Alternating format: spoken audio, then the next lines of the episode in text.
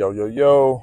All right, so uh, this video we're or this episode we're going to talk about uh, the experience I just had. So a lot of times when we don't get the experience that we think should happen or we anticipate uh, the outcome that we prefer, sometimes we can take that and internalize it and to our own detriment.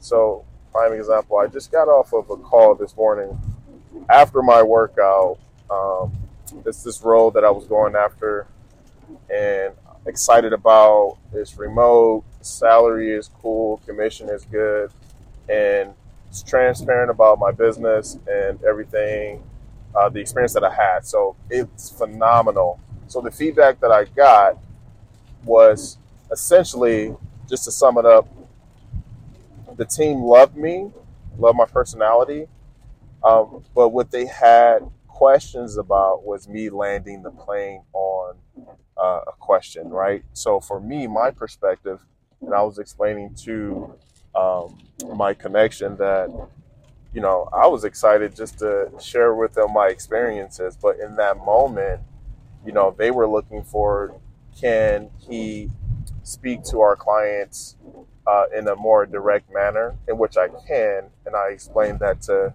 uh, to my uh, contact that, hey, this what was going on. I'm just trying to connect with them because I would work closely with them. That uh, you know, I'm a good person to have on the team.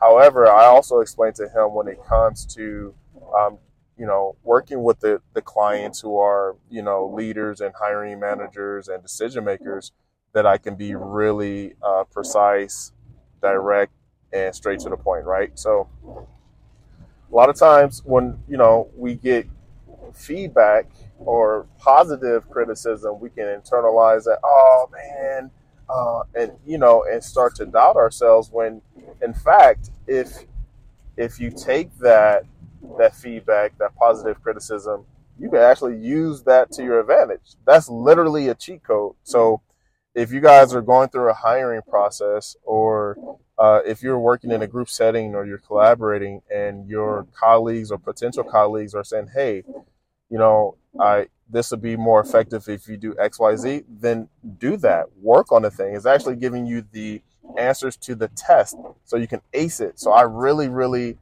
uh, appreciated the feedback. Um, and by me having that mindset, okay, cool, I can do that. Cool, I'll do this next time what happened was by me responding like I did, uh, potentially opened up more doors for me, more opportunities, right? There was some transparency there. There's more opportunities potentially. So I was like, okay, cool, great. Let, let's go, right? So that's my tip for you guys today. Uh, don't internalize the, the feedback that you might get from a potential partner, uh, colleague, hiring manager, or team take that, use it, and run with it. So I'll see you guys on the next one.